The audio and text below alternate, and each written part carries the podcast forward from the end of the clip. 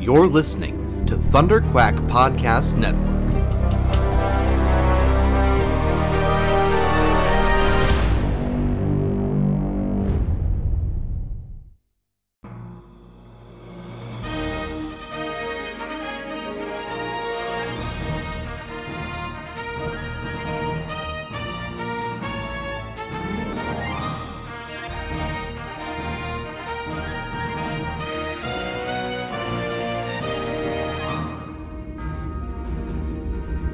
So you think you've got what it takes to join the Alliance? Can you say the same thing when you're pitted against the Emperor's legions of stormtroopers, led by his Sith enforcer Darth Vader? Mind you, this is the Empire that wiped out the Jedi Order and took over the Republic in a near perfect coup. The course you will take is a dangerous one, and we are vastly outnumbered. We need beings of courage, intelligence, and strength of will. Commanders Michael Cohen and Matthew Cranky are waiting to debrief you. As veterans of the Clone Wars, they are some of the best. They even survived the Jedi Purge. You are fighting for freedom and hope now. So go on, get moving. Oh, and Rookie, welcome to the Rebellion.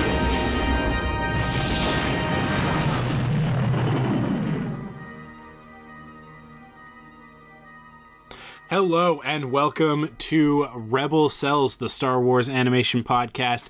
Uh, I am one of your hosts, Michael Cohen, and uh, with me, as always, my faithful co-pilot Matt the Crankster Cranky. Hey, what's going on, Mike and Star Wars Rebels fans? So- We're back, and it's it's so weird to be like Rebel Cels now. We're Rebel Cels. Do do not do not adjust your your podcast device. Uh, We're in control of the horizontal and the vertical. Uh, that's a that's an old school reference. That's something that like not a lot of people are gonna get, but that's okay. I'm uh, I'm okay with it. Um, I so. I mean, most of you know, most of you heard us talk about it over the summer, but if you didn't tune in for the Freemaker Adventures stuff, um, you may not have heard. If you're not really following us on Facebook and Twitter, you just listen to the podcast, you may not have heard. The Rebels podcast uh, is now Rebel Cels, the Star Wars animation podcast. That's Cels, C E L S, one L, like uh, an animation cel. Um, and uh, the reason for that is really simple. Star Wars Rebels is ending this year, and we know that something else is coming. And rather than transition to a new show and start all over again, like we did between Frontlines and uh, and Rebels, I especially considering the fact that we already cover all of the other Star Wars animated content that's currently coming out, we figured, okay, let's you know make a bit of a of a 90 degree turn not quite a 180 but a 90 degree and uh, and and instead of just just dedicating ourselves to Star Wars Rebels, now we're dedicated to all Star Wars animation. So, at the moment, that includes, of course, Star Wars: The Clone Wars. You can go back and you can listen to all of the back catalog. Uh, you can find that under Frontlines the Clone Wars podcast still on on iTunes, but you can find it all on the new website rebelcels.com.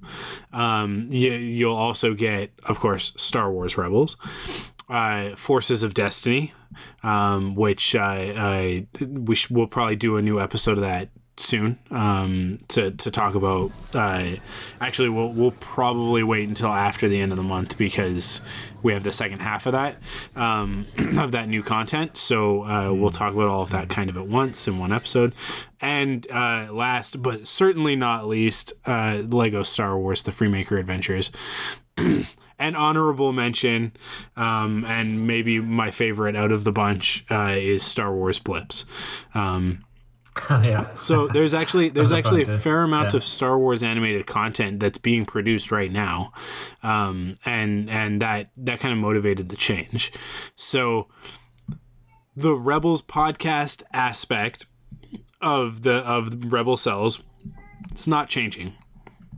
We're not going to do anything different. The podcast is still the same podcast you guys have been listening to since 2008.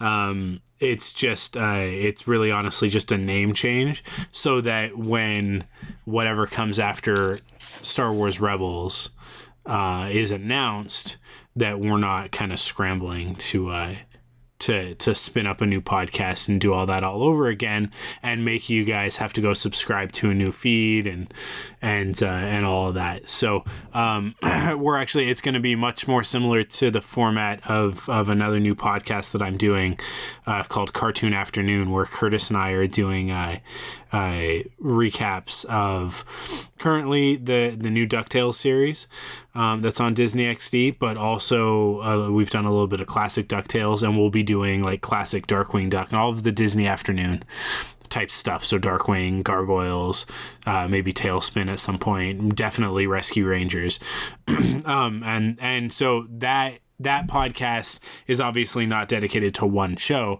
but sort of a genre of shows. Mm-hmm. And the Rebel Cels is very similar in that respect, where we're not just dedicated to one Star Wars animated show, we're dedicated to all of Star Wars animation. So, uh, in the off season, that means that we'll actually be going back and uh, and probably talking about the Genndy Tartakovsky Clone Wars series, as well as uh, uh, you know the animated segment from the the holiday special, um, droids, Ewoks, basically anything and everything that's ever been animated in the Star Wars universe. So, um, and anything that will be in the future. And I have a sneaking suspicion that there's more than one project in the pipeline right now. So I. Uh, I don't really have anything to base that off of. It's just a, it's just a gut feeling that there's that there's more than one project out there, um, because of the way that the Lucasfilm employees talk about Star Wars animation moving forward. So, I so with all of that said, welcome to the first official episode under the banner Rebel Cels. Of course, this is still basically the Rebels podcast. Um, Yeah. It's, it's Matt and I. We're going to talk Star Wars Rebels tonight, uh, specifically the season four, the fourth and final season premiere, uh, Heroes of Mandalore parts one and two. Um, but before we do that, we got a little bit of news to talk about. Yeah, let's do it. Always on the move. Force is strong in this one. Now, here's the latest from a galaxy far, far away. Road away, son. You know, Mike, just to piggyback on what you were saying too, too about the podcast, it's like this is it, man. This is uh, we're rolling into season four, our final season, and uh, it's kind of one of those bittersweet moments that it's been a great, uh, great series. And but I like the way that you know they got the story figured out. They're wrapping it up. They're doing a quick, um, you know, 15, 16 episode, uh, and and the fact that the second half of the season is pretty much like under tight. You know, we don't Yeah. know much about it. I'm really looking forward to that. So. Uh, and then whatever else is coming uh, in the future of Star Wars animation. So that's why, uh, like you said, change the name. And man, I just love the name Rebel Cels. It just flows. Yeah. Love it. But uh, just real quick, we wanted to mention a couple things. We're going to get into the episode real quick here. Uh, just for all of you that are listening, um, and I had to kind of remind myself too of like, okay, how, what is the schedule again? And uh, like I was just telling Mike a second ago, like by the end, by a month's time, we're already gonna be we'll finished with the first half of this season. So it's crazy. Like we got the two episodes uh, today. Yep. Next week we got uh, the two part in the name of the rebellion. We'll talk about that later. Uh, and then the next three Mondays we got. Uh, our next two Mondays, the 30th and November 6th, there's two episodes apiece. And then we finish up on the 13th with Rebel Assault. It's, it looks like a one episode. So like I said, it's it's coming fast at us, man, and uh, it's going to be here, and we're going to have a break really fast. So that's Yeah. what the schedule is. If, if anybody out there is wondering, um, just what's going on with Rebels, and it's like it's playing like four or five times throughout the day. I'm actually, I get it here in the states in California. We get it at 9:30 on. Uh, I think it's um, On Sunday nights? Sunday night. Yeah. Sunday night. Sunday Yeah. night at 9:30. It's uh, we got it. So, um, and then it obviously plays on from now on. So, um, that's the schedule. Mike, anything to add to that? Yeah. Uh, as far as what's going on? I'm actually gonna. We were discussing this before we started the episode, um, and I'm actually gonna throw it out to the audience and see what you guys think. Would you rather that we stay up to date and talk about the episodes from the week that they air, or do you guys want us to stretch it out and do one episode a week? Now, in the name of the rebellion parts one and two is an exception to that. We're going to deal with that next week the same way that we're dealing with uh, heroes of mandalore parts one and two we're going to do both this week um, and then both episodes of in the name of the rebellion next week because they are contiguous stories right so Right, um, it yeah. makes more sense to just sort of talk talk about them as one as one holistic piece um, than than split those up. But in in terms of an, an example like on the 30th, the occupation and flight of the defender. Would you guys rather that we talk about both of those episodes that week? Um, or would you rather that we split that up and do the occupation uh, eh, the week of, of the 30th and then Flight of the Defender the week after um, and continuing on. So we will get progressively more and more behind, but that means that you guys will have content all the way into December as opposed to having to take a long break between November 13th and whenever we come back in January. So um, you guys can hit us up. I here's the other part of, of the of the change. maybe in the future I'll change them up, but for now I'm actually going to leave the Facebook page and Twitter as Rebels Podcast because it's close enough um, Yeah. that I I we're just going to leave those alone. So you can hit us up at Rebels Podcast um, on Twitter, or you can go over to the Facebook page, facebook.com slash Rebels Podcast, and and uh, and message us there and let us know how you guys feel about it. Maybe I'll even throw a poll up on Twitter, and uh, and you guys can vote that way. Um, but I I really like I don't know. To to me, I would rather have it split out. I'd rather give each episode sort of each each story its its own um, sort of like encapsulated um, episode to deal with it, to talk about it, talk about the ideas. But if you guys would rather that we stayed up to date, we can do that too. And then during the break, we can maybe hop back and do a couple episodes of, of the Genndy Tartakovsky Clone Wars or something like that. So, um, but yeah, let us know at Rebels Podcast, facebook.com slash Rebels Podcast. Those are probably the best ways. Of course, you can also email us, rebelspodcast at gmail.com. Um, Or Twitter too, right? yeah, yeah. Um, yeah, for or you can hit Matt or I up on Twitter individually at ArkWulf, A R K W U L F, or at the Crankster with a K. Um, any of those ways, uh, let us know what you guys think of that idea, and we'll uh, and we'll take it from there. Um, Yeah, for sure. one other big piece of news from earlier this week, and one of the reasons why you guys are now going to be getting the episode a little bit later in the week than previously. Um, obviously, first and foremost, the episodes air on Mondays. Um, they and in Canada, I have to wait until six o'clock at night on a Monday in order to to watch them. So. Um, so the episodes air on Mondays, which kind of pushes our recording schedule uh, further into the week. But the other part of it is that Star Wars and Lucasfilm have this tendency to drop news Monday, Tuesday, Wednesday. So uh, with that in mind, we're gonna stick to this Wednesday recording schedule um, because one of the reasons why they drop news on Wednesdays is because they have the Star Wars show as a platform to do that.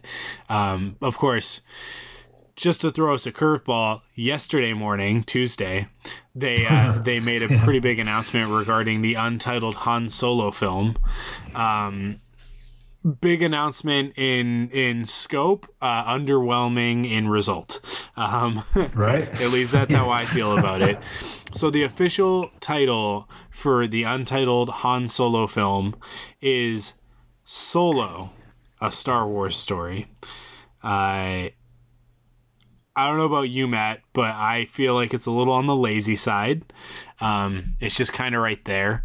Uh, I don't really feel like I feel like this was a very like studio decision. This was a very producery decision, and it doesn't really it doesn't really evoke anything to me. It's like, yeah, okay, we know it's Han Solo, you know, like, and I of course he's front and center, but I don't know. To me, it almost feels like there's a bit of an ensemble feel to it because you've got, of course, you have Chewbacca, Right. and then you've got all these other great new characters that we're going to get introduced introduced to. I mean, and including Lando coming back. Um, so it, to me, making the title Solo, it's kind of I, I it it just kind of rubs me the wrong way. But at the end of the day, uh, of course, as I tweeted, um, it's really quite irrelevant because it's a Star Wars right. movie, and they can call it whatever they want. We're all gonna go see it. So, Right. um, you can call it whatever, like you mentioned. Exactly. Uh, it's just whatever, a Star Wars story. And you could do that for, you do whatever one, whatever two, whatever three. I'll be there for all of them because they're Star Wars movies. and like I've said before, I might not enjoy Rogue One that much, but I'll still watch Rogue One over a handful of other movies um, Right. because it's a Star Wars movie. So, of course, it's better. Uh, yeah, a bad Star Wars movie is still a great film. So, Oh, uh, yeah. And you know what's funny is, like, if I had a bunch of money, I would have taken it to Vegas and put down everything I had on on the title of, of, of picking the title of this movie because it was either going to be Han Solo, a Star Wars story, Star, Star Wars story, Yeah. or Solo, a Star Wars story. Yeah. So no surprise to me at all. It was like as, soon as I saw it, I'm like, yeah, I, we kind of all knew that, and and you know what? I, I'm fine with it. I mean, I, it- it'd be hard to. I, I didn't want anything like, uh, you know, Han Solo, uh, the truce at, at this or that or whatever it was. You know, it's just like, hey, it's pretty simple. It's pretty straight to the point. Um, this, you know what we're getting. So I don't know where else they would you could really go with that. You know what I mean? Like, I would have. I. I would have loved if they would have referenced back to the old um, Brian Daley Star Wars Han Solo adventures. Uh, Hmm. the they're kind of they're kind of novellas. They're pretty short, um, but you can get them collected, all three of them, in in one uh, paperback um, Hmm. under the Legends banner. Um, I love those books. They are some of the best Star Wars expanded universe. They don't count for anything in the canon, and I really don't care. Um, but the those books are Han Solo at Star's End, Han, Han Solo and the Lost Legacy, and Han Solo's Revenge. And I, I would have loved for them to have taken a, a cue from one of those. Um, and we know based on some of the images that Ron Howard posted that Kessel is going to be a part of it. Um, Right. And so I, I mean, I'll, I you say you you'd go to Vegas and you'd bet on that title. Um, I'd go to Vegas and I'd bet that we're going to see the Kessel Run oh yeah, and the sure. the historic moment of, of making the Kessel Run in less than twelve parsecs. Um, I think yeah, in this yeah. film.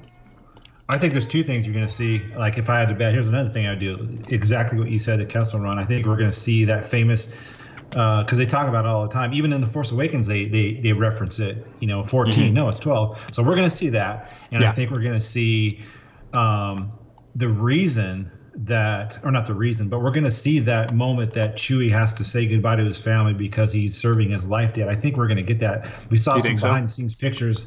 Uh, I saw a photo. I don't know if you saw that photo that um, I think Ron Howard put out there that it it showed Han, it showed Chewie and it looked like he was hugging or something, showing affection to another Wookiee. And I'm thinking, Yeah. oh man, that's that's the point where he's telling his wife, hey, I got to go. You know, it's the life debt thing, and they know it, and he's got to do it. So I think we might see that too. But Yeah. um, I think I think with these these these Star, Star Wars stories, I think when they focus on characters, it's it's going to be tough when you name these. Like, where else would you go if it's going to be a Boba Fett movie? I mean, I mean, at some point, are, are you going to keep Fett in the title, or if it's going to be a um, Obi Wan Kenobi movie? I mean, the first your first thought is it's going to be Kenobi, a Star Wars story. You know what I mean? So, I think it's going to be a little tougher to name these uh, standalone movies that focus on a single character Yeah. uh, without going away from without shying away from just going with their last name or their name you know so uh, obviously rogue one was different because it was a story encompassing uh, a bunch of different things but uh, you know like i said no surprise to me on the solo thing um, so but yeah, Yeah, i'm for excited sure. for it man i'm looking forward to it they wrap photog- uh, principal photog- or they wrapped all the reshoots and Yeah. and now it's just uh, gangbusters until next may so Yeah, until Um, May. It is so close, right? I mean, yeah we're I know, uh, right? Yeah. in in the interim between our last episode back in September and uh, and now, obviously the last Jedi tickets went on sale. Um, So I've got my tickets. Matt, you've got yours. oh yeah Yeah, I'm, I'm going to the six o'clock special screening the double the double screening. Uh, I don't know if it's a double. It's just like over in, in some areas and in my area, Mm-hmm. there's um, these these these uh, theater houses are doing a special six o'clock uh, fan appreciation, not fan Okay. appreciation, but like a fan. It's called a fan showing. I'm sorry. Yeah. And you Okay. get some, you know you get some swag and, Yeah. and whatever. So, I So, got um, I got jumped on that. tickets in IMAX for the the the double feature. Oh, okay. Yeah. Starts with the Force, Force Awakens, at three thirty, Yeah. and then rolls right into the Last Jedi. I'm sure there will be like an intermission in between, but um, Yeah. yeah, I think that there's some swag associated with that as well. Yeah. That's a cool So- thing to do, though. I, Yeah. I, I would be, I would be up for that too, just to get the little refresher. That'd be really cool. So, yeah, I mean, like uh, the excuse to see the Force Awakens in IMAX 3D again, and like, go, and uh, yes, um, please. tickets tickets to an IMAX movie up here are usually around twenty bucks, and these tickets were thirty five for both movies, um, thirty five each. So uh, it was Oh, it's a little pricey, but You get two. I think it's still? I, you get two movies. I still think I think it's a pretty good deal. Um, Yeah. yeah, so I'm I'm really really excited for the Last Jedi, but it is like the Last Jedi. We're like knocking on the door of the Last Jedi. Oh, yeah. and Yeah. Star Wars Rebels is going to get us most of the way there, right? Right. So, um, That'd be good. yeah, I mean, like Star Rebels will go, will go on break and we'll be about a month away from Right. from the Last Jedi. So, I yeah, I, I I think it's shaping up to be to be uh, uh just a quick like hop, skip, and a jump. Uh, Yeah. to to the Han Solo movie to Solo. I have to get used Oh, to just calling it Solo. Yeah. But, yeah. Well, hey, great, uh, great segue into uh, talking some rebels. Huh? You ready to do it? Yeah, let's do it. okay. Ezra. Rex, Ezra. It's time to get to work. When are you going to feel you've done enough for this rebellion? So you really thought about it. So I guess you really never thought about us. All the paths are coming together, right? I'm just not sure if we're going to like where they lead. Krennic has been quite persuasive about his own project, Stardust. Are you confident your ship can get in and out undetected? We don't call it the ghost for nothing. Woo! Got him! Now is our time. For the Rebels recap. May the force be with you. And here we go, folks. It's episode one and two towards the last season of Rebels. Uh, here we go. Heroes uh, Sabine Wren, Ezra, Bridger, and Chopper are hiding in a tr- uh, trench on the planet Mandalore, watching an Imperial prison in the distance. There's been an intelligence that Sabine's father, Ulrich Wren, or Ulrich Wren, has been moved to the remote prison from the Mandalorian capital of Sundari. When Ezra asks why, Sabine explains that her father still has uh, friends in the capital, so the Empire likely moved him there to cut him off from them. In another trench, Kanan Jarrus and Fenn Rau are also hiding, waiting for the attack. Sabine climbs out of the trench and is spotted by the stormtroopers on guard. She takes out the dark saber and ignites it, and Ezra and the clan uh, clan Wren warriors waiting in the clan, uh, trench climb out as well. Sabine gives a battle cry, and the warriors charge forward. During the fight, Ezra attempts to use his jetpack and doesn't fare particularly well. The leader of the Imperial Super Commandos guarding the prison contacts the governor of Mandalore, Tiber Saxon, and informs him of the attack. Saxon informs the soldier that he is sending reinforcements and that he has ordered the weapon to be prepared. At one point, Sabine is knocked down, and some stormtroopers manage to stun and hold her at blaster point. And the leader of the Imperial Super Commandos orders Ezra and the other attackers to surrender. With excellent timing, the three Mandalorian warriors in blue swoop in, and the woman in charge stating that Sabine is too important to be captured, and the battle begins again. So, Mike, here we go. We opened up season four, episode one, Heroes of Mandalore. We're getting into the Mandalore story. And it's almost to me like this is a side, this Mandalore side plot, um, which I guess it, they hinted at it a lot of it last season. We got a lot of the Mandalore stuff in season three, and almost like this is a bridge between season three and season four, and almost like this this episode could have been at the end of of last season. Probably would have For tied sure. in a little better, but that's fine. But uh, but it, other, you know, that being said, um, this is one of those episodes, like I mentioned earlier, it was lots of action, uh, lots of stuff to to watch and gleam over, but not a lot of substance as far as like our like I was talking about our recaps. I mean, this is going to be a shorter one because there's so much action, which is cool. I love the action. Uh, I just want to mention a few things. Kanan thinks it's suspicious that uh, the Empire would move Sabine's dad, so he's already thinking about this thing like, why would they move?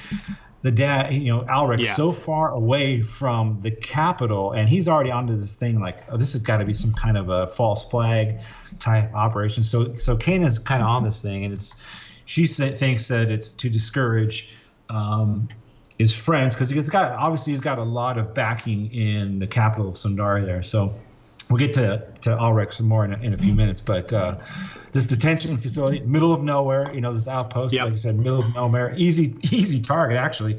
And there's a couple funny lines from the stormtroopers too. I, I noted down. It's like one of them comes out, he goes, "Hey, target acquired," and a few seconds later, you know, they all line up on the on the trench there, and he goes, uh, Mhm. "Correction, multiple targets acquired." So I thought that was a kind of funny thing from the from the stormtroopers. But uh, Yeah. then they have this massive attack, and this battle starts. Mike, any uh, any impressions on the the beginning of this episode? Yeah, I mean, I think it's, it's a good strong start. I like that we get right into it. Um, we don't beat around the bush too much, um, Right. And uh, and obviously, I Clone Wars fan favorite coming back in this episode is pretty Oh, yeah, great. yeah. Um, but we'll get to that in a second. Um, Right. What were your feelings on Ezra in this episode with the jetpack and all of that sort of Yeah. stuff?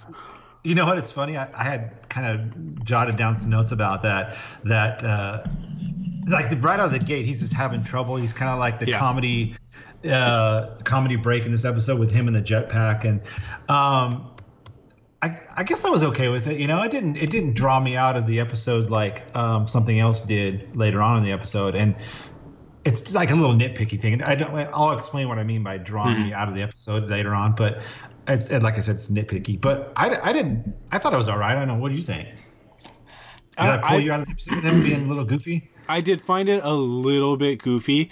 Um, on the StarWars.com website, it it notes that that that story element is meant to be sort of an homage to uh, to the Rocketeer. Um. Oh, which, yeah, right, which right. I love the Rocketeer, but they I felt like they played it out a little bit too long. Um, Mm-hmm. and it was a little bit too comical for me. I feel like the, the one of the problems with Star Wars Rebels over the Clone Wars is that Rebels is so um cartoonish in its style that I think when you get into sort of the antic cartoon um, sort of movement that it very quickly starts to look like a kid's show. Um, Yeah. I think that with with the Clone Wars, they had a little bit more leeway because the lighting was always so much harsher.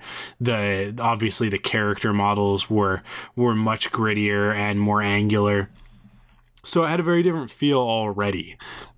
Um, but but Rebels is so much more colorful and round and soft that uh, they they him sort of flopping around in the air and his arms and legs ragdolling as he did. It looked more like something from Toy Story than from Star Wars.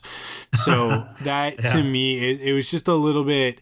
It it just kind of crossed the line a little tiny bit too much knowing now that it's meant to be a, a reference to the Rocketeer almost mm-hmm. makes me more upset because now it's a missed opportunity, right? Now it's not just because I didn't get any of that in in this episode. And I think that they could have done it really, really easily by having his having his jetpack get hit with a blaster and then him having to patch it with something.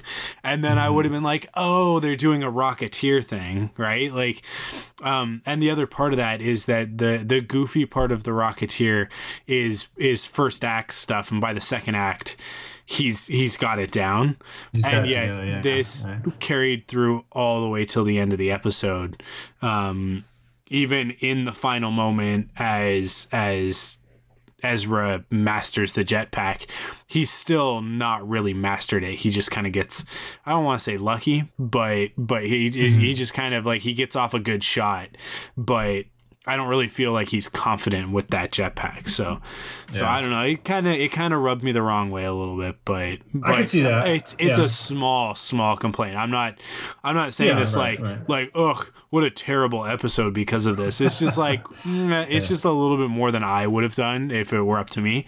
But it's not up to me. I don't actually make Star Wars. I just tell people who make it how they should have made it better. That's that's Yeah. So that's really One I don't really have a leg to stand on with that. So Well, I would say one thing that I that I did like that came out of this particular, um, you know, homage to the Rocketeer and him bumbling Mm-hmm. around was the point where it's going so crazy that he's thrown up all this sand.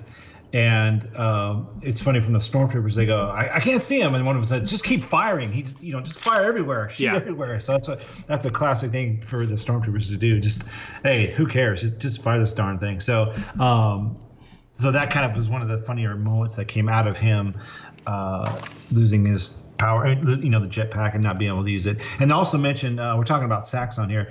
Um, so this is Tiber Saxon, the brother to Gar. So uh, Tiber has taken over as governor, and uh, we'll get into more of his shenanigans later on in this episode. Uh, Yeah. Mike, go ahead. What's next?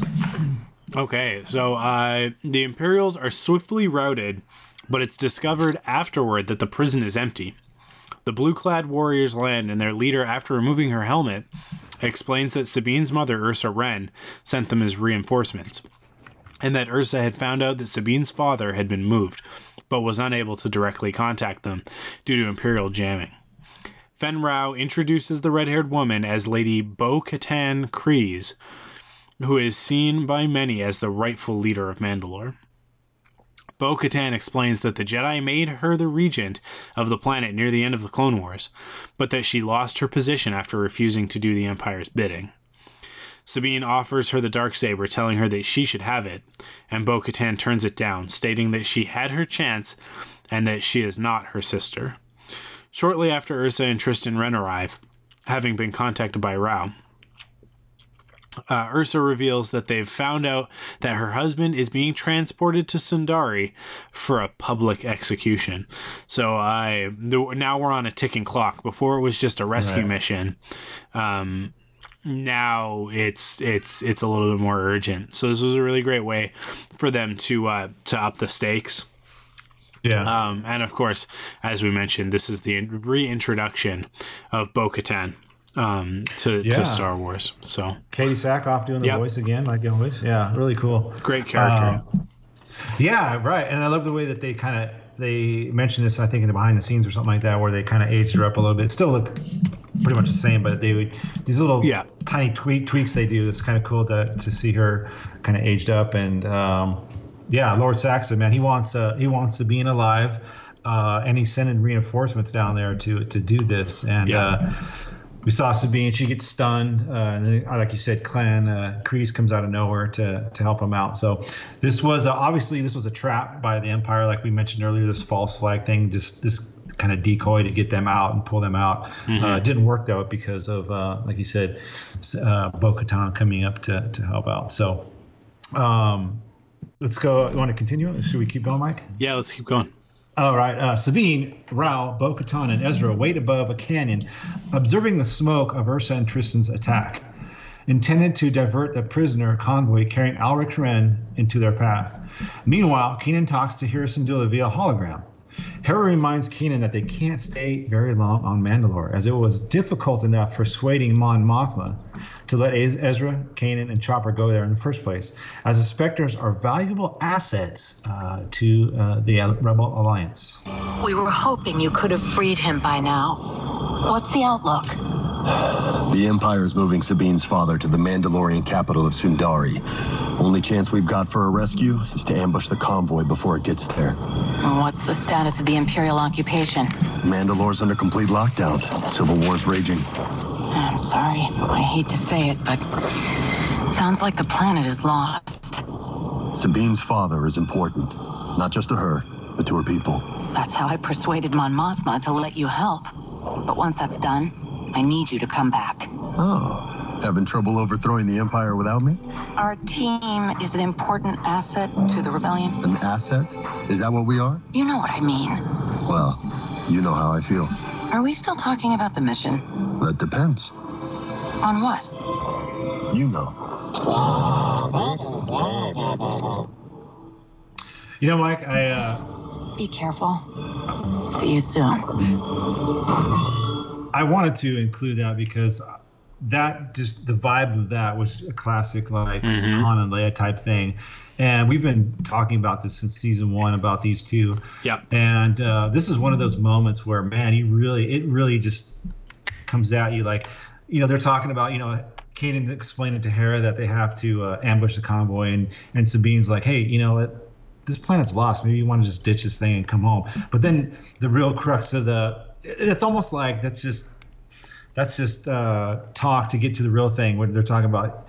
Um, I love that Kanan and, and says they're assets, and he's like, uh, you know how Yeah. I feel about this. You know, we're just assets now. So Yeah. they're obviously having this playful banter, and something's going on, and and she wants him back. He's obviously been gone for a little bit, it seems like.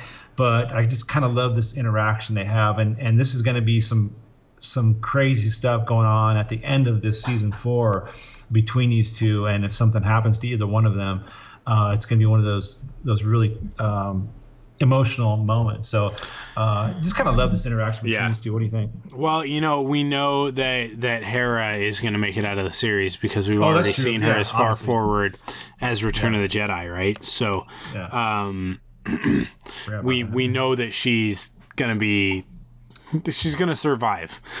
Um, the uh, the the question becomes about Kanan, which look, I've been I've been warning everybody for for two seasons. Kanan's gonna die before the end of this series. Yeah.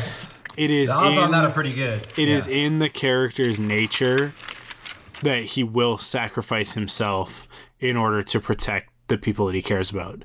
Um, in fact, there's a there's like a like a guilt and uh, a it's survivor's guilt basically over the fact that that he's still alive yet the Jedi Order um, all of his friends have have have been hunted down and killed right? And there's a lot of guilt revolving around the fact that he abandoned his Jedi um, uh, ideology in order to survive. And we got a little bit of that, I think, in season two between him and Ahsoka, and Ahsoka kind of um, forgave him on behalf of the Order. Um, But she wasn't really a Jedi either. Like, so they kind of had the same perspective of like, you got to do what you got to do to survive. Um, but but there will be, I think, a moment for Kanan towards the end of this series where he will be able to sacrifice his own life in order to ensure that the next generation of Jedi can continue. Um, And that'll probably have something to do with Ezra. It may be sort of uh, tangentially related to Luke and any other Jedi potentials out there.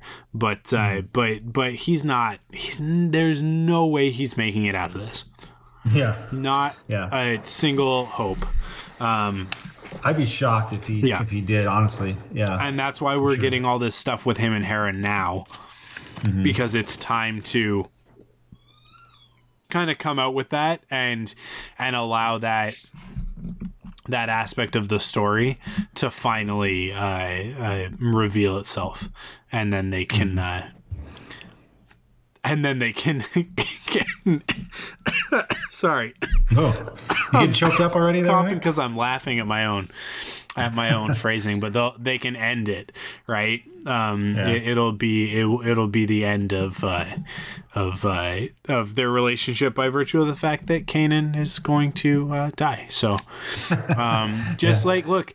You guys know it. You guys know Kanan is my favorite character on Star Wars Rebels. He's one of my like top 10 Star Wars characters.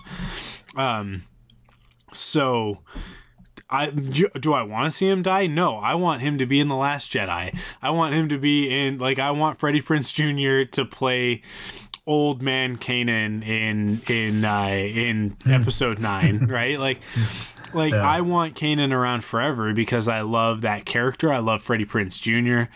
Um, and and everybody who's been listening since the beginning of Star Wars Rebels will know I was initially against that character. I was like, "What? No." I don't want Jedi in this show. I wanted a show with no Jedi. And then I got a movie with no Jedi with Rogue One, and I'm glad that they put Jedi in Star Wars Rebels. So, um, and of course, because it's Kanan, I'm even more happy about it. Yeah. But Yeah. yeah, I uh yeah.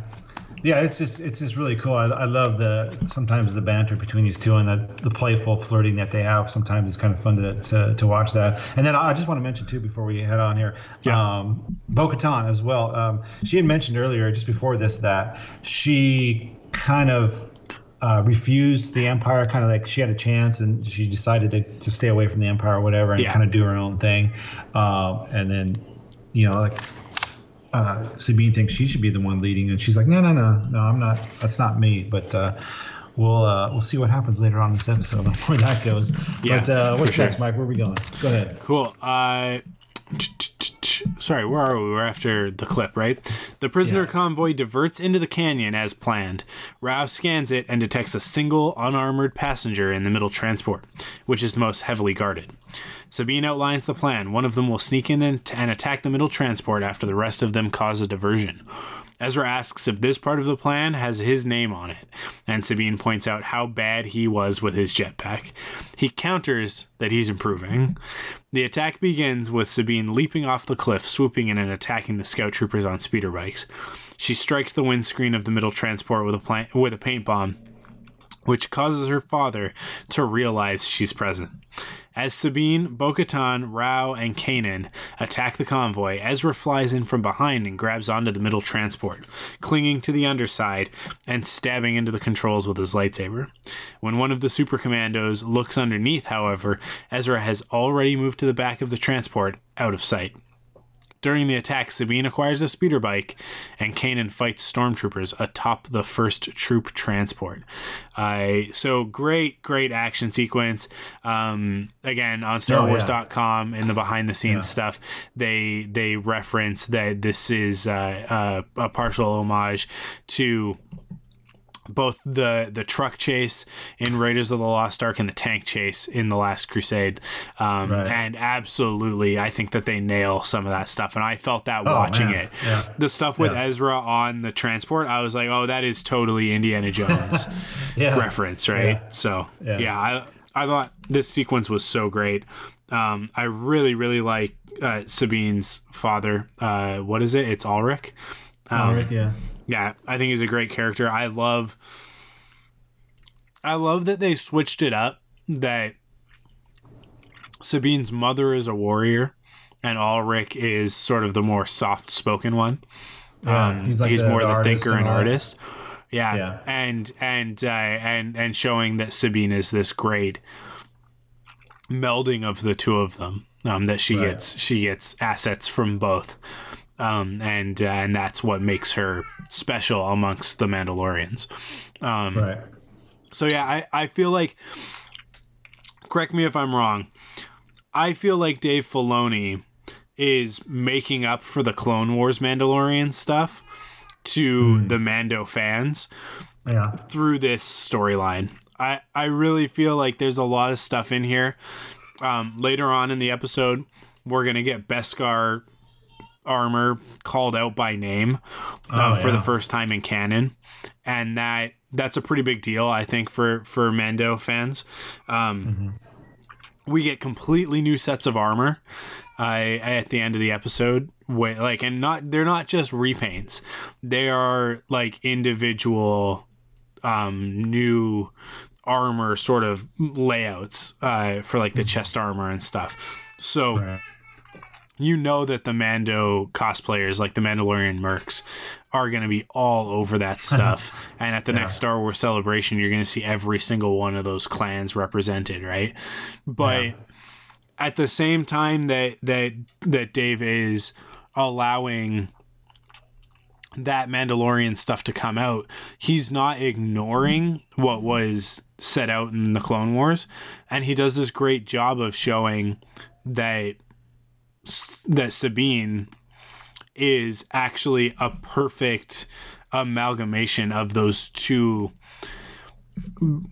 sort of mythologies of Mandalore, right? The the art side that that we know Satine was representative of and of course the the warrior side that that characters like Boba, Jango, uh, uh, um, what's his face, Pre Vizsla, uh, right? Like that that tho- that those characters were painted in in in the the light of. So, um, I I thought that that this episode went to such great lengths to to really bring those two worlds together, um, and it was pretty successful because now Mandalore feels like both. It feels like the Mandalore that everybody wanted, I think, that the fans were asking for. The stuff mm-hmm. that was kind of laid out in the Republic Commando stories, but then also what we saw in the Clone Wars. So I, I just think it was it was a really great way of bringing those two things together. Yeah, well, even the city, like we know about Mandalore and how, how beautiful the the architecture is and all that, and it kind of all ties in. And and you mentioned the father too, and I thought it was kind of cool that he recognized Sabine because of the paint, uh, kind of that bomb, the paint bomb, or however, whatever you want to call it. I thought that was kind of cool. And then and then this whole this whole action scene, this is crazy because um, at first I didn't get the reference, right? Yeah. But there was things like like I saw like Sabine's on the uh, the speeder bike and she does this move where she kind of rides the the side of it as she goes around. And I'm like, God, it's kind of like Indy on the horse when he when he goes onto the side of the horse, you know, to Yeah. to stay away from fire. And I and then I didn't even recognize that in the reference until I just thought about that. And then later on, it's like, oh, that was a whole homage to Indiana Jones and Last Crusade. And then when you start thinking of like, of course it is. I mean, look at all the caravan and everything. It was just Yeah. like it was perfectly done, and they've done this before. Rebels has done this before in previous episodes, um, where they've referenced and they do this a lot. So, um, although I didn't catch it right away, there were certain things, like I said, that I picked out, like, oh, that looks like this, and then finding out later that it was a uh, a tribute. So that was really cool. Um, let me let me uh, I'll continue. Ezra finally gets inside the transport as it hurtles towards a cliff and takes out the drivers and super commandos inside. Ulrich asks if Ezra is with Sabine, and the Padawan responds affirmatively before clarifying that he's not with her in the romantic sense. Ezra cuts Ulrich loose and gives him his jetpack, explaining he's better off without one. As the transport hurtles off the cliff, Ezra pushes Ulrich out the door and he flies up to the top of the, top of the cliff. Ezra leaps out the door and uses a series of force jumps up the three falling transports to reach the top of the cliff, where he nearly falls before being caught by Sabine. Uh, Ulrich is happy to see Sabine, with the two of them quickly get into a discussion about art. Sabine contacts her mother to report that the rescue was successful. So um, here's the one of the one of the problems I had. Um, like I said, it, it's just nitpicky. It's something that this is the part where it kind of pulled me out of the episode. And I don't mean when I say pull out, I don't mean like, oh, I turned it off, I couldn't watch it anymore. It was just one of those where I kind of winced, like, oh, is that like, is that continuity wise or in universe like? I mean, is that something we would see like in a movie? And I'm like, no, I don't think we would. And Yeah. but then I think back, I'm like, well, like in episode one, Obi Wan, he force jumped. You know, they force ran, and but this one did just kind of like it defied even the force a little bit too much, where he's kind of just jumping from car to car up to the. And like I said, like you said earlier, it's just a little nitpick, but it's just one of those things where if it made me go, oh man, I don't know about that. But it, you know, and then ultimately in the end, I'm like, okay, whatever, no big deal. I'm, I'm not going to cry about it or anything. But it's just one of those things um, that you just kind of go, oh, okay. But anyway, other than that, though, fantastic action scene. I love the homage to that and everything, and and all that was going on. Great stuff. So. I just wanted to point that out, Mike. That kind of pulled me out Yeah. just a, a little bit, but other I'm- than that, it was all good. I'm with you. It was a little a little too far uh, of a stretch for me as well, but um, I don't know. I can live with it. But yeah, like I said, it's yeah, yeah, no big deal. It's all good. You know, Yeah. he's got the force. You know, some of that's possible. So, uh, anyway, go ahead, continue, Mike.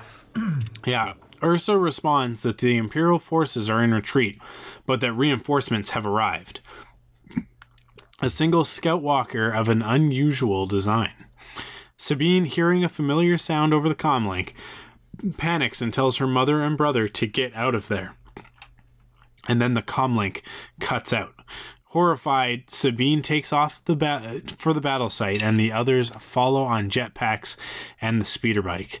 They arrive to find the disintegrated bodies and damaged armor of several Clan Wren warriors. When Ezra tells Sabine it's not her fault, she explains that it is, because this was the work of her weapon, the one she built at the Imperial Academy. She collapses over a pile of armor, crying because she believes that her mother and brother are dead because of her actions and her weapon. Imperial transport. Reinforcements to cover their retreat? They've deployed a single scout walker with no other support. It's moving into attack position. Laughable. Destroy it. That sound. It can't be. Tristan, get out of there now!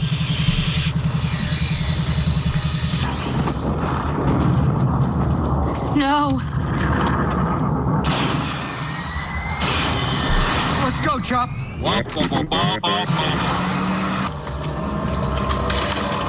What happened here?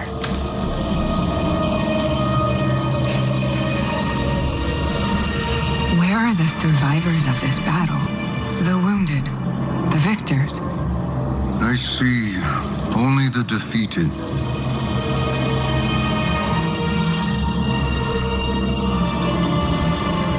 Mandalorian armor? What could do this? A weapon did this. A weapon created by my daughter.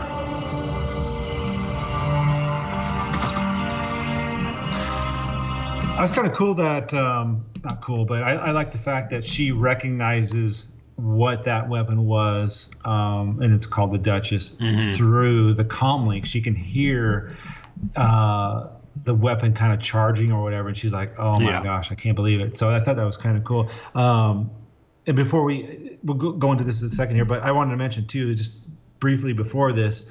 Uh, I don't know if you noticed, like there was kind of like a Rogue One Vader moment in that transport uh, section of this um, this particular episode, where Kanan he drops into the uh, one of the transports, and then Yeah. it kind of goes dark, and he lights up the lightsaber, like oh, it kind of reminded me of uh, like the Rogue One thing, and then the, of course the Ezra, the whole yeah, I'm with her. Well, I mean, I'm not really with her, but yeah, we're just friends. I thought that was kind of funny, uh, little moment there too between him and uh, the father. You know, it's kind of like I'm sure a bunch of dads deal with that all the time with daughters. So Yeah. that was kind of funny. Um, but yeah, I know this this scene, Mike, with uh, with this weapon. We don't exactly at this point. We don't know what's going on. We don't know what happened. Yeah. But Sabine obviously knows, and she heard what it was, and um, she thinks her family is dead. So we'll get into uh, what's exactly going on with this weapon in part two here. Mike, you want to mention anything else about, uh, Yeah, about I this just weapon or what's going on? Yeah. I thought this was so expertly done. I thought it was just so so well done. Um, That I I I really thought that that they went there. You know. yeah. Um, no, no, exactly right.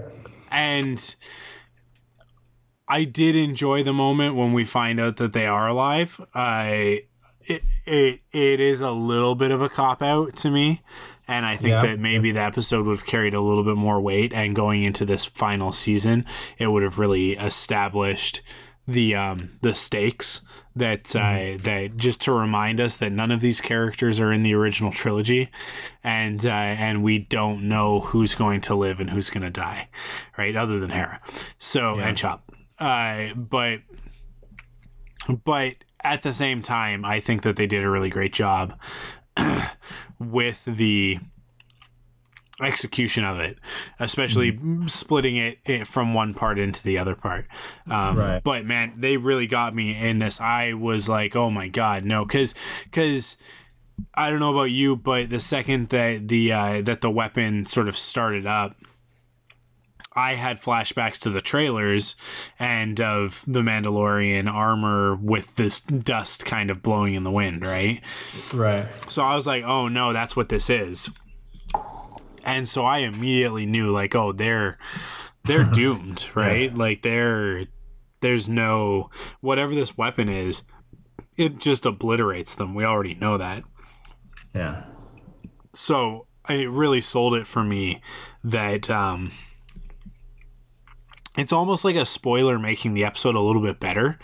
Like that spoiler being in the trailer, right? Like that that little preview makes me feel like like holy smokes this is going to be crazy right this mm-hmm. is going to this is i can't believe they're actually going to kill yeah. not only sabine's mother which i could see them doing but but also her brother it's like wow all because she wanted to rescue her father like what's that going to do to her character um and then of course they kind of pull back on that a little bit but but they do start to go there and i appreciate that they that they at least like sort of faked us out and made us feel that for a little bit uh, i mm-hmm. thought it was really really effective um, yeah yeah for sure like this is like the, i was thinking the weapon that sabine designs here yeah. causes the death of her family or so at this point she thinks and this is almost like the Jyn Erso galen Erso type thing where you know the weapon he designs ultimately kills yeah. his daughter um, so shades of that, and, and um, well, let me do this. Let me. I'll read this part, and then I'll. I'm going to comment on what you said too sure. about the the injury. So shortly, uh, voices are heard from nearby, and Ursa and Tristan walk up. The Countess is visibly injured, and she explains that Sabine's uh, warning gave her and Tristan enough time to take cover as they were on the edge of the weapon's uh, area of effect. Fighting ensues as Sabine, Bo Katan, Rau, Kanan, and Ezra attempt to get the injured Wrens out of the area. So let me let me just stop here for a second. Um, I'm with you, Mike. I thought I, when they when they showed that ending, I'm like, wow, that was okay. We thought season four was going to be no holds barred, and I'm thinking, okay, man, they're really first episode, man.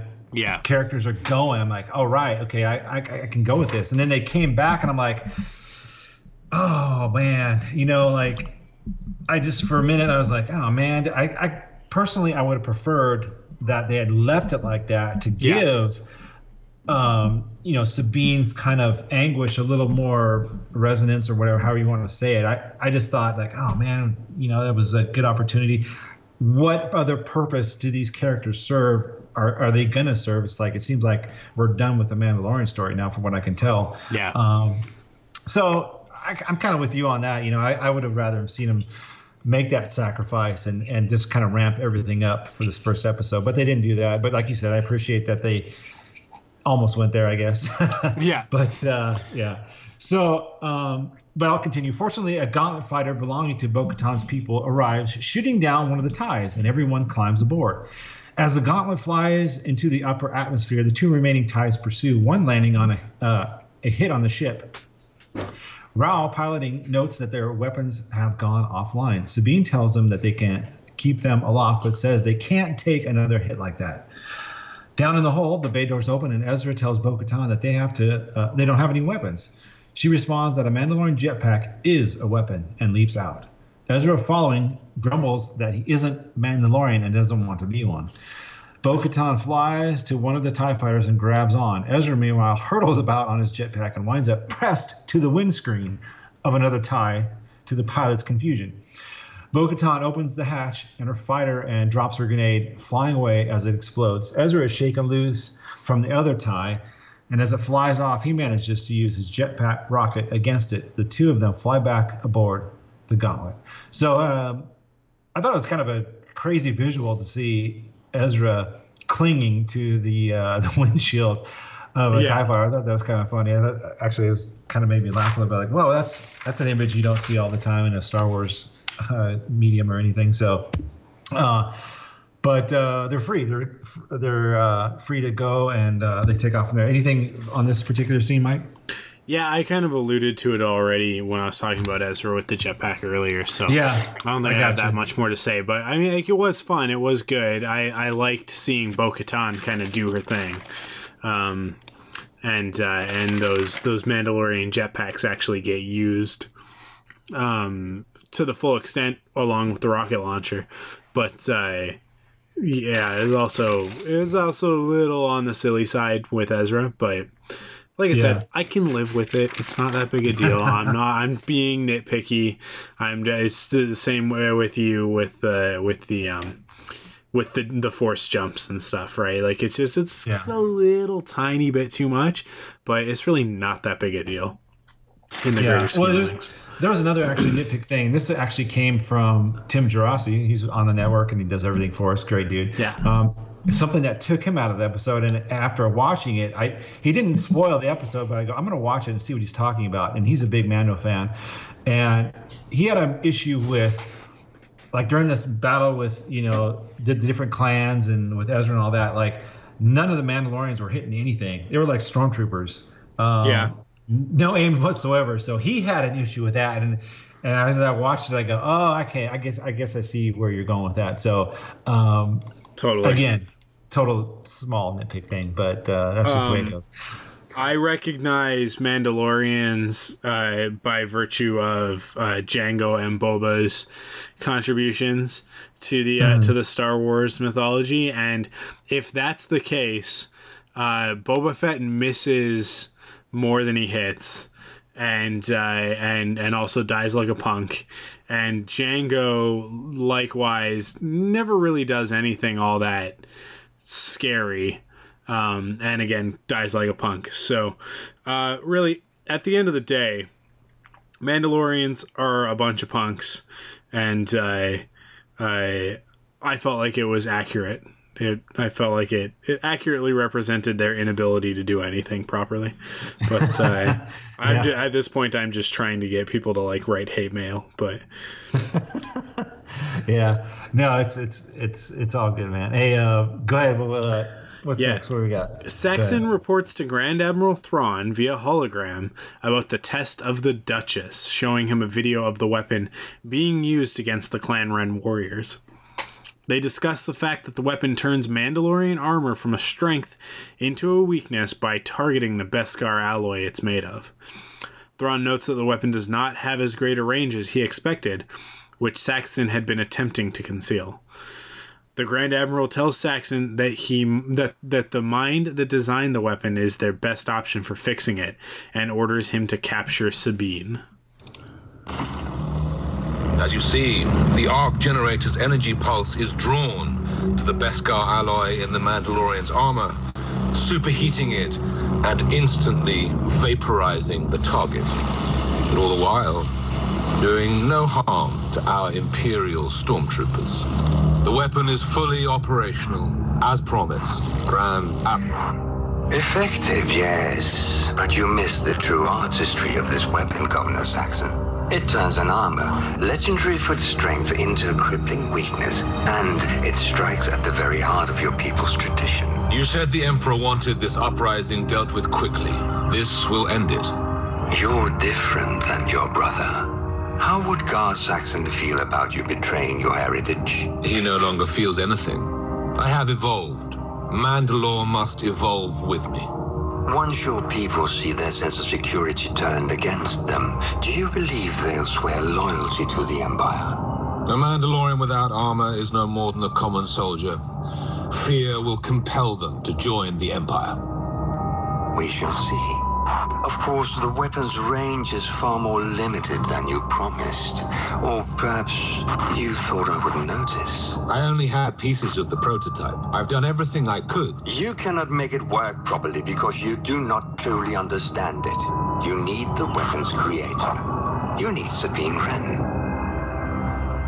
Mike, what a powerful weapon this thing is. Holy mackerel. When you mm-hmm. finally see what the devastation it does, uh, man, this thing is nasty, right? I mean, this thing cooks the, the armor, this Beskar armor, Yeah. and basically renders the the human inside ashes. Um, crazy thing, man. And this, and here we get Thrawn, and it's great to to hear him. He's so slimy. He has this deep admiration for uh, the Duchess, which is crazy that she had named it after the Duchess Satine. Yeah. And it, uh, basically, his admir- like I said, his admiration, his ability to turn uh, strength into weakness. And you know he just wants to see this thing's full potential. He's talking about this to Mr. Saxon here. Um, so, For sure. Uh, what do you think, Michael? This weapon? What's up with this thing, man? Yeah, I, I love the fact that uh, in the video that, that he plays for for Thrawn, it shows um, the the lightning arcing past the stormtroopers and just into the uh, the Mandalorians. So that makes it such a terrifying weapon because it yeah. means that that the the Imperials can use it without ever having to worry about their own their own troops, right, being being hurt. Right. So it's this sort of weapon of mass destruction, but it's very focused um, for use specifically against the Mandalorians. So it's kind of it, it's a very terrifying weapon, and uh, and Thrawn's admiration for it only makes it scarier. Yeah, right. Yeah, he just wants to see this thing maxed out, man. Like, yeah, we can make this thing bigger and better. So, uh, yeah, very just crazy weapon. Uh, Bo Katan demands to know why Sabine would make a weapon that would target Mandalorian armor, and Sabine explains that she was a young and arrogant seeking a challenge. She had destroyed the prototype and erased the plans before she left the Imperial Academy and states that the Empire must have rebuilt the weapon. Bo Katan is also surprised that Sabine named the weapon after her sister, and re, uh, Sabine reiterates her young and arrogant, uh, arrogant comment. Ezra, noting that Sabine's weapon targets the material the Mandalorian's armor is made of, asks why they don't just make the armor out of something else. Uh, Sabine, Tristan, and Bo Katan all stare at him, and Sabine explains that for Mandalorians, armor is a living legacy, and that armor uh, was originally forged 500 years before, and it carries the history of its previous owners with it. So I thought that was kind of a cool little history lesson. Um, yeah. I don't remember that I knew that, but uh, that is a cool little history lesson for us and for uh, for Ezra there. That this armor is very special to these Mandalorians and is passed down, and um, there's just a lot of like she said, a lot of history to it. And I like the fact that she explains why she made the weapon. She was in the Superior Academy, obviously a star student. She wanted to show what she can do. She had drive. She wanted a, a challenge, and obviously didn't know what um, what the Empire was going to use this for. You know, they didn't know. She didn't know anything like that. She was just trying to show her she's in the empire right she's in the academy she's got to show like I, I, need to show what i can do so that's her reasoning for making the yeah. uh, the weapon so uh, so anyway um, yeah and and this the the definition or what this thing does um, like I said, it's just it kind of just like it's like a microwave, man. It just cooks them uh, in their in their uh, yeah. in their armor. So crazy stuff. Um, you want to continue, Mike? Yeah, yeah. Uh, arriving at Bo Katan's camp, Sabine does not receive a warm welcome as she is called a traitor by the warriors there. Ursa, disembarking from the ship, announces that attacking Sabine will bring down the, cla- the wrath of Clan Wren on the perpetrators. Sabine owns up to her past misdeeds and explains that she wants to destroy her weapon once and for all. Planning the attack, it's decided that they will sneak aboard Tiber Saxon's Star Destroyer near Sundari, break into two teams, one to destroy the weapon, the other to erase the plans from the Imperial database. Kanan, Ezra, and Chopper volunteer to erase the plans. After the briefing, Rau informs Bo Katan that he's surprised at how well she's responding to Sabine. Bo Katan responds that she thinks Sabine has a lot of potential, and Rau agrees. How cool would it have been if um, if the Duchess had been one of those uh, secret like uh, the secret plans in Rogue One, uh, yeah, right? Yeah. And then I'm like, it would have been really cool on, on in two ways because it would have been another Star Wars Rebels reference, but it would have been really interesting because they kind of go to great lengths to destroy these plans and and I feel like it would have been just such a gut wrencher after the fact or like while watching this episode to realize oh it was pointless. Yeah. The Empire still has those plans, or at least they did until they blew up their own their own right. uh, uh, archive, which is one right. of the things that I don't know that anybody talks about in Rogue One. Uh, mm. they blow up the the the the entire archive, which is like what other yeah right like Plans, like and i'm yeah. sure that i'm sure that the empire has more than one archive like that and that that there are copies of of plans in other places but but they must have lost a lot of resources at oh, the end man. of Rogue One, and like I don't, I, I didn't occur to me until just now that they were blowing up their own archive just to take out these rebels. Mm-hmm. Um, but obviously to stop them from getting the Death Star plans. But but Yeah. I yeah I I the, this whole the Mandalorian culture, this warrior side of the culture, is really explored here, um, Mhm. and that it's it's very much an honor based, um, sort of respect based uh, uh, culture, and that uh, and that that Sabine's actions um, kind of fly in the face of that to a certain degree. The cowardice and that sort of thing that Bo mentions. Um, and obviously the rest of the Mandalorians feel that way as well. But, but I think that Sabine does a good job of handling herself. So, Yeah, well, and she also says Bo like, her and Rau kind of step away for a second and they're talking about her and, like, they're kind of obviously impressed with with Sabine and what she's, you know, what she is now. And I think even Bo Katan mentions, like, you know, she's what we once were um, back in the day. You know, this, she, the, the way she acts and the way she holds herself, and uh, she's what the Mandalorian once were. So I thought that was kind of a cool little thing for Bo-Katan to say about her. So uh, sure. after dark, the strike te- uh, strike team approaches Saxon's Star Destroyer by jetpack, and in Chopper's case, a rocket booster. They slip into the hangar and sneak through the crates and vehicles stored there. Once members of the team are spotted, a firefight begins almost immediately. Kanan, Ezra, and Chopper depart the hangar in search of the databases while the Mandalorians stay and fight.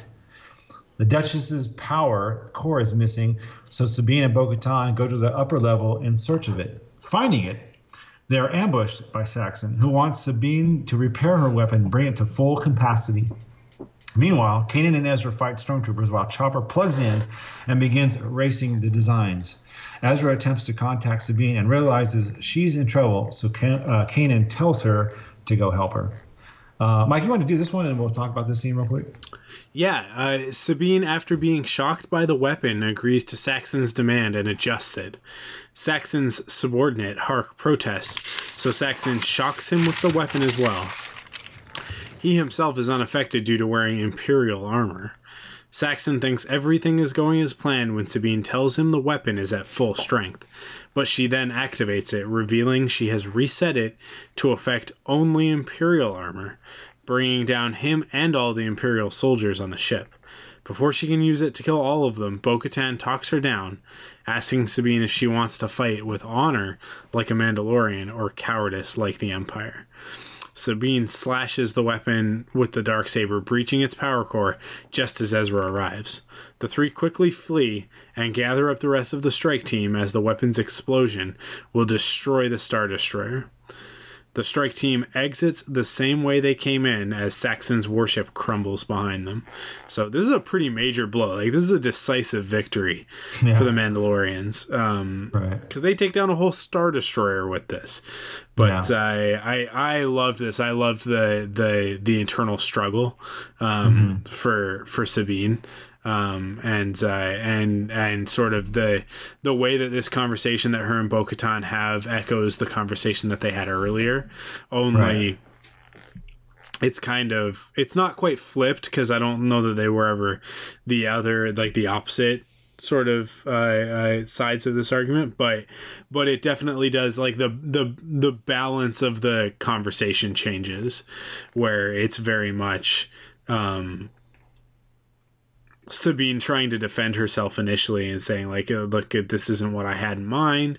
I didn't know that the empire would use it. I was just trying to you know impress people and I was stupid and young to um Bo-Katan sort of saying like is the do you want to become everything that you hated right so I I thought that that was just such a great emotional core to the episode and a really great cap to Sabine's story here with the Right. Mandalorians Definitely. And, and did they just go Superman uh, on us with this thing and and the whole uh, uh, Krypton? Remember that on Krypton or uh, you know when Superman turns around the the kryptonite and it uh, Yeah.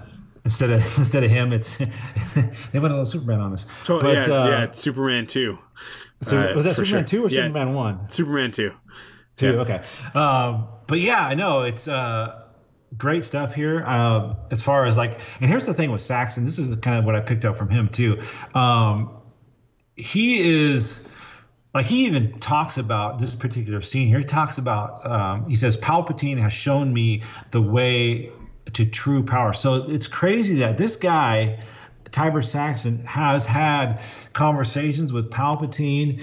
Um, obviously, Palpatine's probably been promised him, "Hey, you know, you do this kind of stuff, and, and you get Mandalore." Um, so he is right on board with everything that he's doing. He, you know, even to the fact that he, um, his little captain there, Hark, um, he kind of dismisses him as Yeah. well. Like, hey, you know, I, I've, I've had, I've had talks with Palpatine, dude. Do you so now? Do you feel you think that he has actually talked to Palpatine? You don't think that he's just sort of blindly following the Emperor like so many of the Imperials do? Uh, I guess the I guess that quote because that is a direct quote that he says. Yeah. I guess you could say that he maybe he hasn't talked to him, but just the influence of Palpatine. Yeah. Um, that's a good point. I didn't even think of that because I was just thinking, oh man, he must have had at least some kind of a maybe a hologram saying, you know, of, of, of the emperor saying, Yeah. hey, this is what you got to do and and do this. So. In any event, though, he is definitely influenced by the emperor, and I thought that was Yeah, for uh, sure. his driving force. So, um, so yeah, everything was cool about that. She ends up destroying it with the dark saber, and uh, they're able to get away. So uh, I'll finish up here, Mike. Arriving back at Bo-Katan's camp, uh, Sabine tells her that she has proven. Uh, she is the uh, the rightful leader. Bo-Katan is uncertain, but Sabine and Ursa tell her that there are people willing to follow her.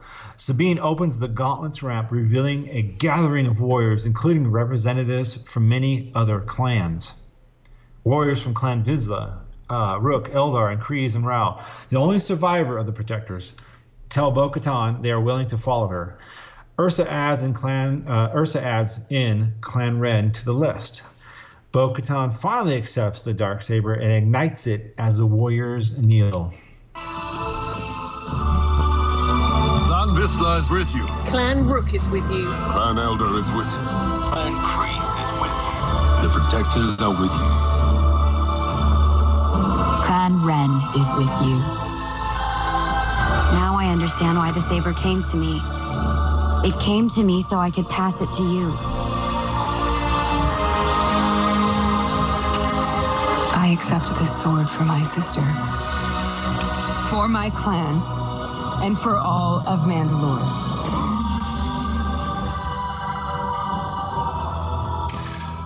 And I thought a nice way to kind of wrap up this Mandalorian story arc. I, like I said, I don't know if we're going to get more of it later on, possibly not, but a great way to end this up. So, Uh, Bo Katan comes in first time in Rebels, uh, and she exits these two episodes as the new leader of Mandalore with the dark saber. I love what Sabine says. Hey, maybe it was it came to me so I could pass it uh, to you, and um, all the clans are rallying behind Bo Katan, and a nice little way to uh, to tie this thing up. Mike, what do you think?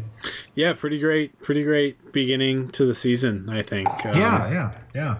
I like I I mentioned I think I said on Twitter something like that. I'm not like a huge Mandalorian, you know, fan. Uh, Yeah. Stories are, but I got to tell you, I had I thought it was great, pretty great. You know, I had some great action in there, great story, um, some good. Uh, little things to take out of it, so I had a great time with it. Um, it kind of surprised me because I was like, uh, I, I, to be honest, I wasn't hugely, I wasn't like super pumped about this opening, you know Yep. but um, it definitely um, exceeded my expectations. So, uh, a good way to start out the season. I don't think it lived up to maybe season two, maybe. Um, Yeah. But uh, but still a strong start in any, any event. So I you know I don't think that anything's really gonna ever live up to season two and that that Vader battle. Uh, Yeah, that's yeah. one of the best things that they've done in Star Wars animation. So uh, it's hard to top. Hard to top that fight. Um, yeah. Oh yeah. but yeah, That's true. Uh, definitely a great episode. Definitely a great a great cap to this Mandalorian story, and um, hopefully, like, and and and I don't mean this in like a in like a way of like putting down the Mandalorian part, but but just hopefully an end, a cap. Like like that's that's it. We're good. We're good with the Mandalorians. Yeah, I Um, think so too. Yeah, because I feel yeah. like Star Wars Rebels has focused a lot on Mandalore, especially in the last season, um, Mhm. in season three. So it's like, okay, we're good. Let's move on to uh, Right. to to the to the rebellion, um, Right. And most I that- and importantly, Hot where they're going. Kallus, Yeah. uh, who who will hopefully be showing up next week. But yeah, no, I think he is. Yeah, no, Yeah. you're absolutely right. Like I was the same way. Like let's now it's time to start hitting that. You know, with with this next episode in the name of the rebellion. Um, this is where we're going to start Yeah. kicking things off. And uh, yeah, I'm good. You know, like it was it was it was fine. You know, I think like you said, we're done with the Mandalorian story arc, and let's let's hit the rest of this thing pretty hard with this with the Rebel Alliance. So yeah. you know, I um, I forgot to put in uh, some of the notifications we got. I know like Martin Ailman um, uh, kind of dropped a line to us, and I, he he said kind of the same thing where it was kind of like he enjoyed the the opening, but he didn't think it was as good as some of the other season premieres. Um, I wish Yeah. I sorry that I didn't grab those, but maybe we'll get those next time. But I know he he had mentioned some things. Um, but that just reminds me, hey, for all you out there listening, drop us something on on Twitter or Facebook or wherever. Uh, give us some some thoughts on what you thought and what what you think's coming up, and just any questions or whatever you guys think, because we love to hear what you guys have to say. You know, we're just Yeah. fans like you, so give us some help. Sometimes we could we can always use uh, any kind of um, information you guys might have or any theories or speculation. so it's don't always hesitate. good to get to get that that outside insight and uh uh, uh, a few extra few extra opinions on this stuff for sure. Mhm. Mm, You guys know where to hit us up on Twitter and Facebook. Yeah, Um, do it. Do it. Yeah, cool. It. So uh, uh, next time, next week on Star Wars Rebels, in the name of, of the rebellion, we got two parts here, Mike. As members of the Rebel Alliance, uh, Ezra and the Ghost Crew must accept a mission to spy on an Imperial outpost they would rather destroy. And after being separated from Hera and Kanan, Ezra and Sabine join the desperate quest of Saw Gerrera to hunt down the Empire's elusive uh, secret weapon. Check out this little clip here. It's not whether or not we fight. It's It's how we choose to fight that matters. I know, Kanan. Maybe we're choosing the wrong way. Members of the Alliance to restore the Republic. Saw. Your losses today stem from your leaders' cowardice, their unwillingness to take decisive action against the Empire. All across the galaxy, your people suffer while the leaders of this rebellion refuse to act. Should I shut it down? No, I want to speak to him. Madame Senator, I'm honored. What is your business here? You ignored my warning about the Jalindi relay and paid the price. Now you have confirmation, yet still you refuse to destroy it. So long as our allies in the Senate have hope of a peaceful resolution to this conflict, I will not risk. If you continue to allow this war to be fought on the Empire's terms, not yours, you are going to lose. I will not be lectured on military strategy by a man who has proven himself a criminal. The Empire considers both of us criminals. At least I act like one. You target civilians, kill those who surrender, break every rule of engagement. If we degrade ourselves to the Empire's level, what will we become? There she is! That's the leader the rebellion needs! Where is that fire, that passion, when your people need it most? Wow, Mike, we got uh, a lot of stuff coming at us here, man. Saw is just Yeah. calling out Mon Mothma here. She he is just going after her, man. But we got a bunch of people. Saw Mon Mothma and Hot Cow is coming out us next week, Mike. Uh, I'm looking forward to this one. Yeah, absolutely. I love that scene. I'm so glad that they they released that Yeah. one early, so that we Yeah. could hear it. I just love the uh, the sorry about that. I'm just getting over a cold. For those who Oh. who don't listen to to Quiver, you would have heard me last week uh, at the beginning of the cold, and now I'm on the other side of it. But uh, um, I just love the way that they place uh, uh, um, Saw on the opposite side of of Mon Mothma, and almost um, his his influence here is almost necessary in order for the rebellion to sort of catalyze because it still hasn't catalyzed yet right? Like we're Right. we're waiting for that moment. And obviously the the biggest moment is in rogue one. But um but even even that like you know even getting to that point where the rebellion is able to do that um, we're, we're not quite there yet. So I, I i think that it's fantastic the way that they're filling in those gaps and and um, and and beefing up that story and that character through star wars rebels. I think it's really good. Yeah no that's exactly i was thinking. Like man maybe we'll get some some information on you know what happens or why Saw is like the way he is in Rogue One. So yeah, uh, maybe they're going to do that. So yeah, that's that's pretty cool to see that. So looking forward to that. That's coming next week. Two parter totally. coming at you next week. So other than that, yeah. that's it for this week. That is that's it for this week. Thank you guys for listening. Uh, as always, you can stay up to date with all the latest Star Wars animation news by heading to rebelcels.com. Uh, that is R E B E L C-E-L-S dot com. Uh, and of course you can also follow us on facebook facebook.com slash rebels podcast as well as on twitter at rebels podcast. You can follow me on twitter. I'm at arkwulf a-r-k-w-u-l-f and matt is at the crankster. That is crankster with a k.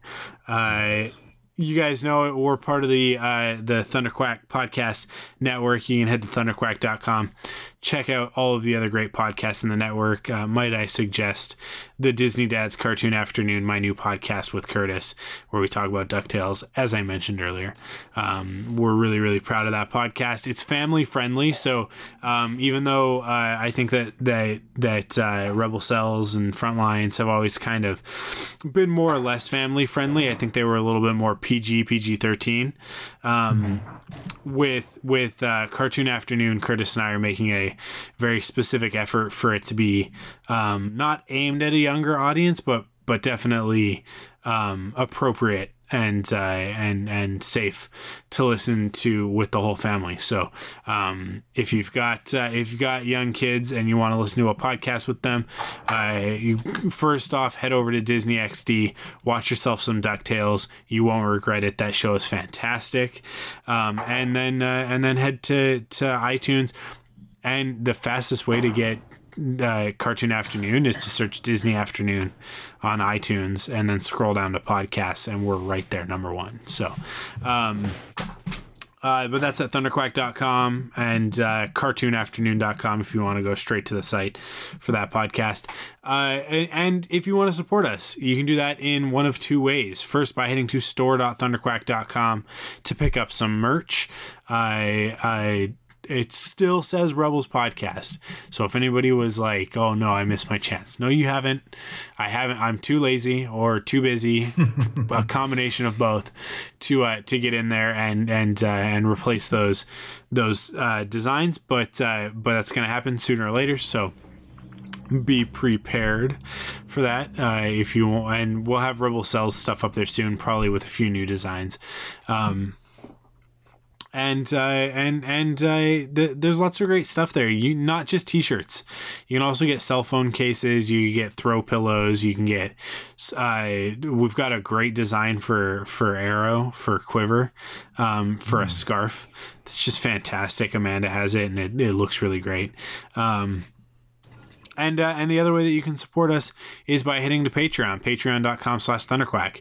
Uh, you just uh, you you pledge a, a, monthly amount to support us and uh, and you get some cool rewards in return. So starting at the one dollar level you get access to the exclusive thunderquack podcast as well as the uh, the facebook group that is just for patreon supporters. Uh, and uh, and at, at higher levels you get cool stuff like early access or not early access exclusive access to the mp3s for our youtube videos um, as well as as well as some other cool stuff. So there, there's there's some really neat rewards over there if you want to head over to patreon.com slash thunderquack. Uh, but of course you don't need to. The content's always free. We appreciate everybody who supports us, but we appreciate everybody who listens as well. That's a perfectly fine way to support us. And if you don't you don't have money to support us monetarily, that is fine. The one thing that you can do that is 100% free is you can head to iTunes or Stitcher or Google Play or wherever you're listening to the podcast and just drop a review. Just, uh, you know, it doesn't have to be five stars, although we would appreciate that. And I, uh, just leave a, a, a, a sort of a good comment review That'd be great. and a yeah. rating. Um, and that would be awesome because that helps other people find the podcast, which uh, which is the best thing you can do to support us. So uh, that's it for this week. Uh, thank you guys for listening. I'm glad to be back. I know Matt's glad to be back. Oh yeah. Uh, bigger, badder, better than ever as uh, the newly dubbed Rebel Cels, the Star Wars animation podcast.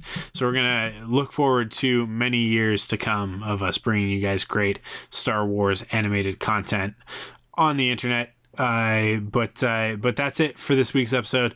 Thank you guys so much for listening. We will catch you next week. See you next week.